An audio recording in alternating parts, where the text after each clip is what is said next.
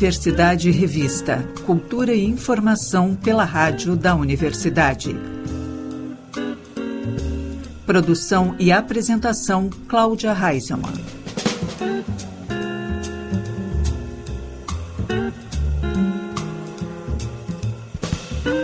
Boa tarde, ouvintes. Estamos começando Universidade Revista. Cultura e informação pelos 1080 da Rádio da Universidade. O programa também pode ser conferido pelo site radio.urgs.br ou pelas plataformas de áudio.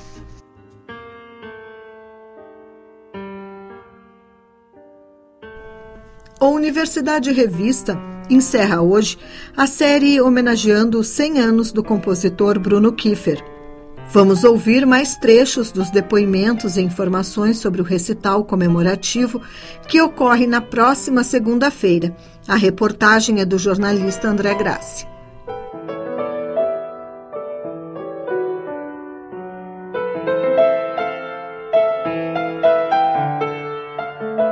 Centenário de Bruno Kiefer. Produção e apresentação, jornalista André Grassi.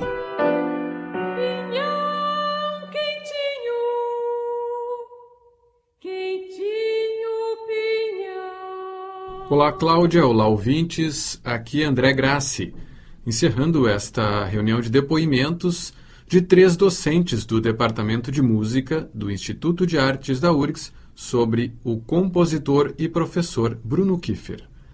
Começamos com Luciana Kiefer contando como está sendo preparado o recital que se realiza na próxima segunda-feira, às sete da noite, no Auditório Tasso Correia.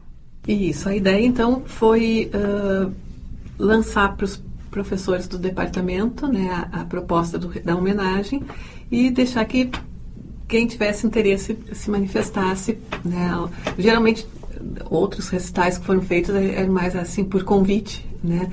sabendo das pessoas que a gente já tinha conhecimento, por exemplo, a, professora Cristina Caparelli gravou o LP, o, desculpa, o CD com a obra para piano. Né? Tem outros professores, a professora Lúcia Carpena, junto com o quarteto de flautas, gravaram a obra para flauta doce. Então, assim, tinha professores que já vinham trabalhando em né, obras uh, em áreas específicas. E, então, quando acontecia de ter um recital, já sabia, ah, quem, vamos fazer, convidar, chamar né, o professor fulano para fazer tal obra, fulano ciclano fazer a outra. Dessa vez a gente optou por deixar livre para quem se sentisse né, com vontade de participar da homenagem, uh, né, se inscrever. Então.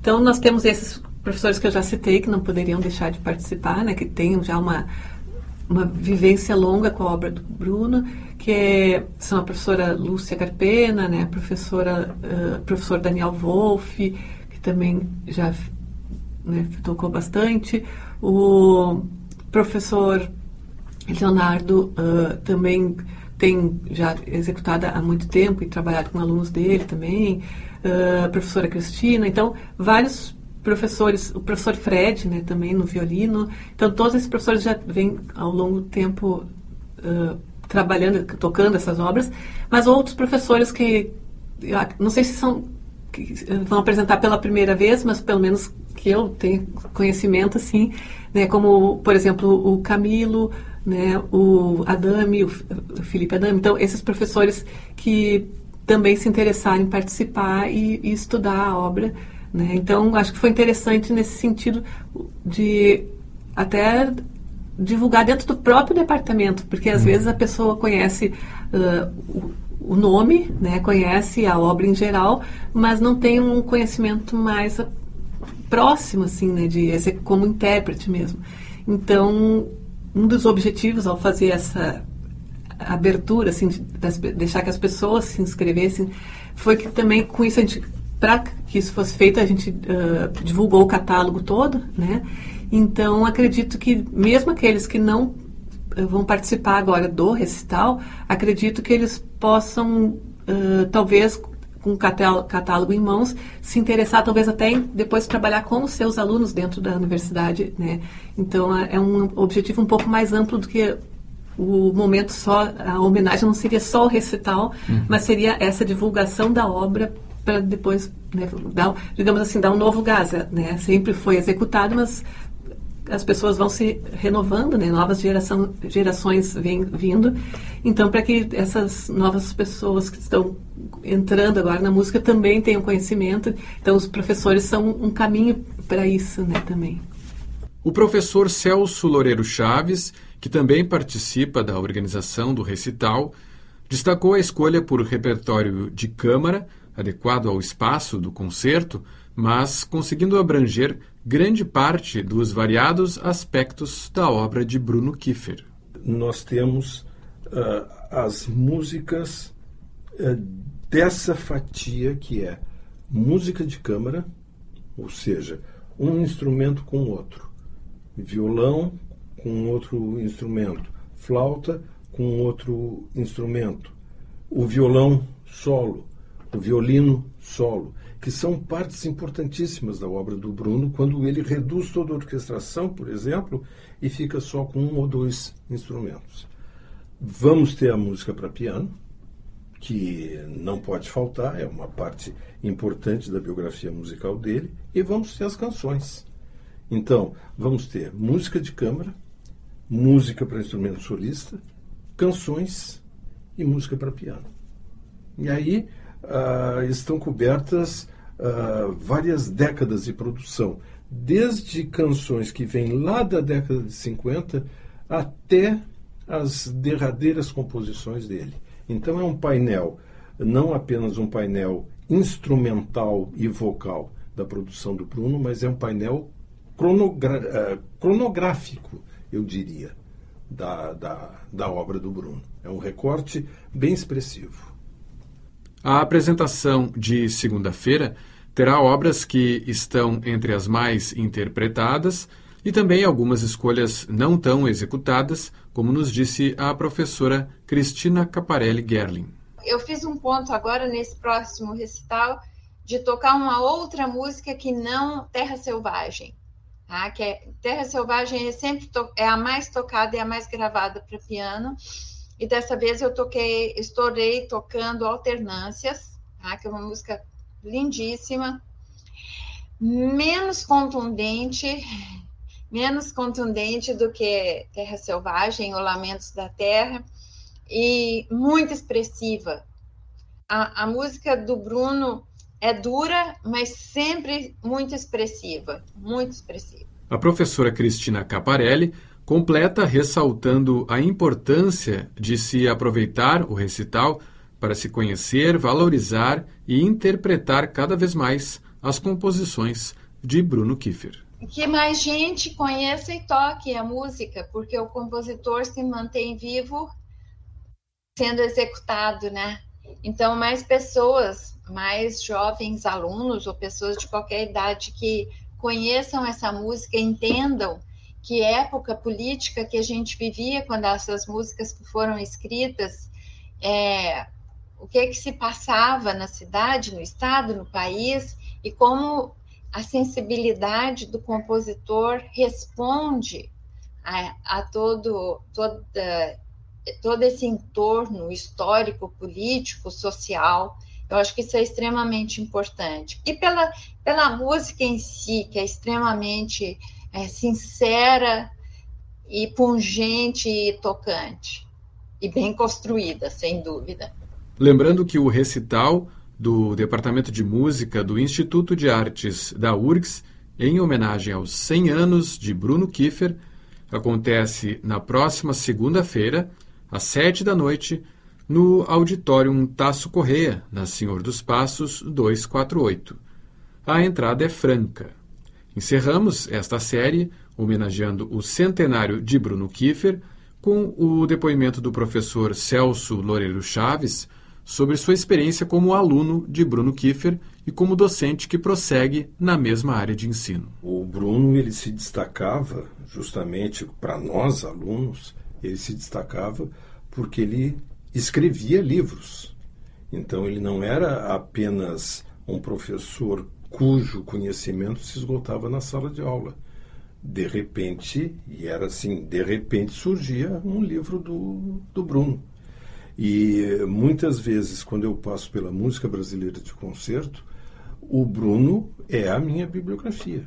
Ele termina sendo, começa e termina sendo a minha bibliografia em aula, hoje, ainda em 2023. O livro sobre história da música, a, a, a, todas aquelas separatas que faziam iam fazer parte do segundo volume da história da música brasileira dele, que é a modinha e o lundu, a música popular, etc. Todas essas coisas que ele escreveu e que ainda hoje me servem muito bem como bibliografia para as minhas aulas.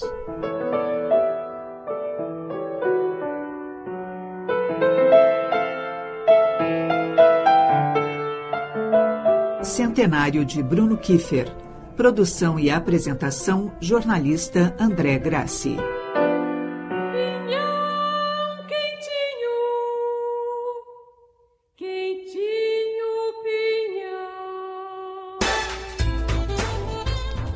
Música e literatura marcam a terceira edição do projeto Canção e Poesia, que ocorre nesta sexta-feira, às oito e meia da noite, no MEME, Estação Cultural, da Rua Lopo Gonçalves, número 176. Anfitriã do evento, Maíra Baumgarten conduz o show ao lado de Luiz Valério e Ricardo Selbar. Já as leituras poéticas ficam a cargo de suas duas irmãs, Bebê e Malu Baumgarten.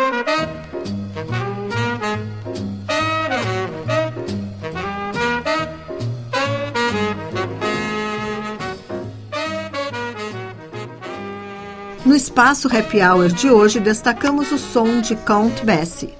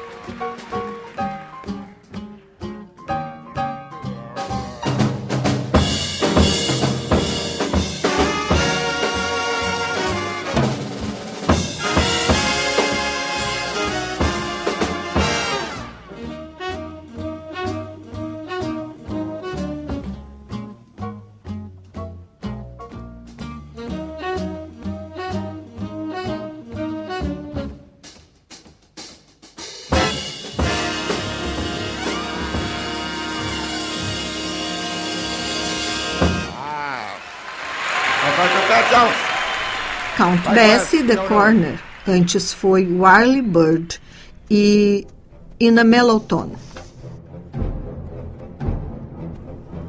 Estreia nos cinemas o 13º longa-metragem de José Eduardo Belmonte, O Pastor e o Guerrilheiro, com roteiro de Nilson Rodrigues, José Rezende Júnior, José Eduardo Belmonte, Josefina Trota, o pastor e o guerrilheiro se alterna entre dois tempos. Em 1999, perto da virada do milênio, Juliana, filha ilegítima de um coronel que cometeu suicídio, descobre que seu pai foi torturador durante o regime militar. E isso impõe um dilema. A herança deixada vai ajudar no tratamento da avó doente, mas é moral aceitar um dinheiro provavelmente sujo de sangue? O filme pode ser visto na sala Eduardo Hirtz em uma única sessão, às 5 da tarde. Começou a 19ª edição do Festival Internacional de Cinema Fantástico de Porto Alegre, o Fantaspoa, principal evento na América Latina para filmes de fantasia, ficção científica, suspense e terror. Até o dia 30 de abril serão exibidos 85 longas-metragens e 87 curtas, vindos de vários cantos do mundo, em quatro salas de Porto Alegre: Cinemateca Capitólio, Instituto Ling, Sala Paulo Amorim e Sala Redenção.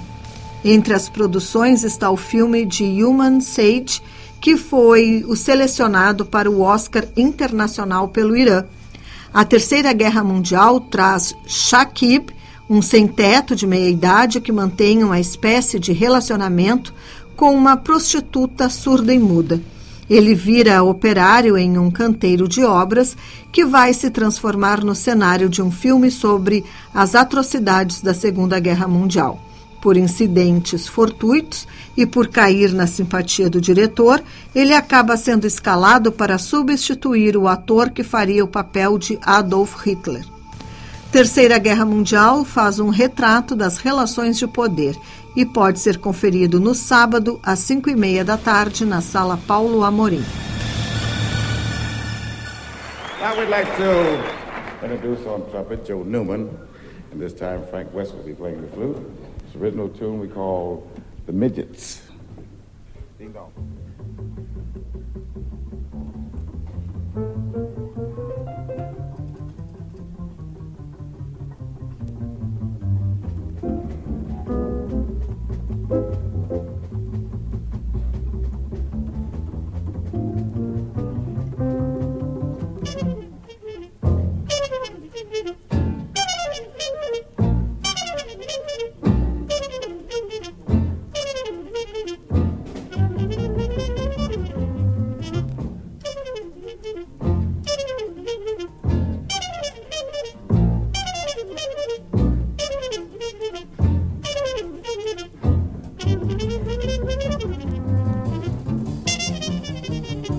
Thank you.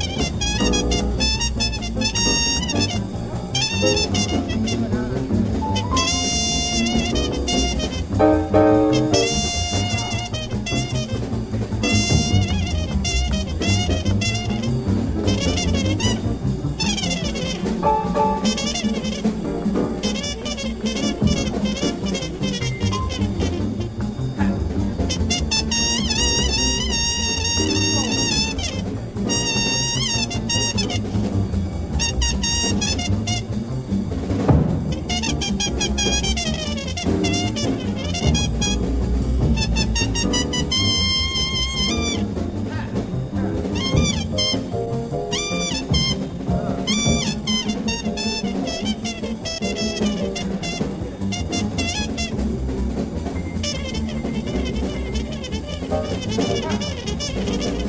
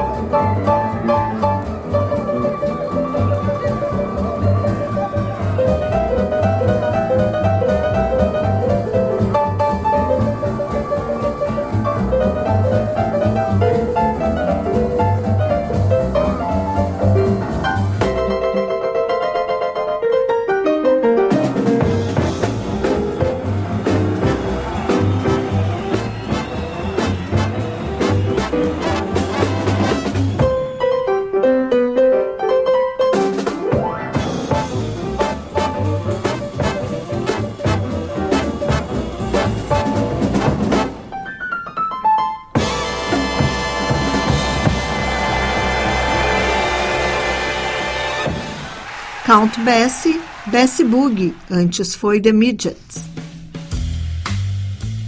Com direção de Patrícia Fagundes, Cabaré do Amor Rasgado é a segunda estreia da Zona Cultural, novo espaço de Porto Alegre totalmente gerenciado por artistas.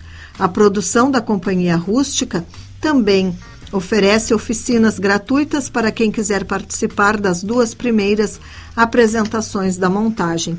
Mesclando teatro, dança, música e circo, o Cabaré do Amor Rasgado celebra o amor como força de vida, uma ação que pode construir outros modos de convívio e partilha coletiva. Em tempos de ódio, uma força destruidora distinta da narrativa, o amor assumido torna-se fundamento social e humano. Será um cabaré sem vergonha de expor emoções, onde toda forma de amor vale a pena. Romântico, fraterno, amor pelo mundo, pelos sonhos, ideais, amor, família, amor LGBTQIA, amor como o que nos faz e nos leva além. As sessões de estreia ocorrem nos dias 20 e 21 de abril, às 8 da noite, e terão entrada franca com distribuição de convites pela internet. Depois, a peça fica em cartaz de 22 de abril a 7 de maio, com apresentações às sextas, aos sábados e domingos, também às 8 da noite, mas com cobrança de ingresso pela plataforma Simples.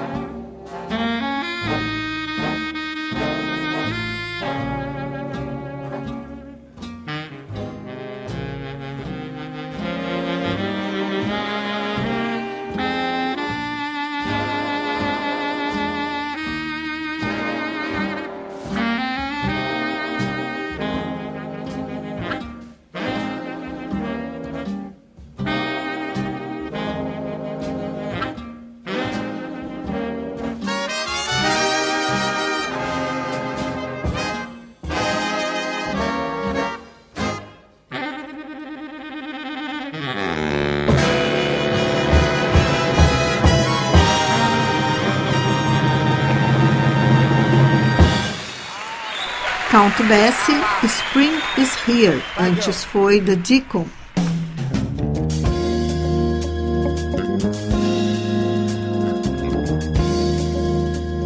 O Universidade Revista de hoje vai ficando por aqui. O programa teve produção de Mariana Sirena e Cláudia Heinzelmann e apresentação de Cláudia Heinzelmann.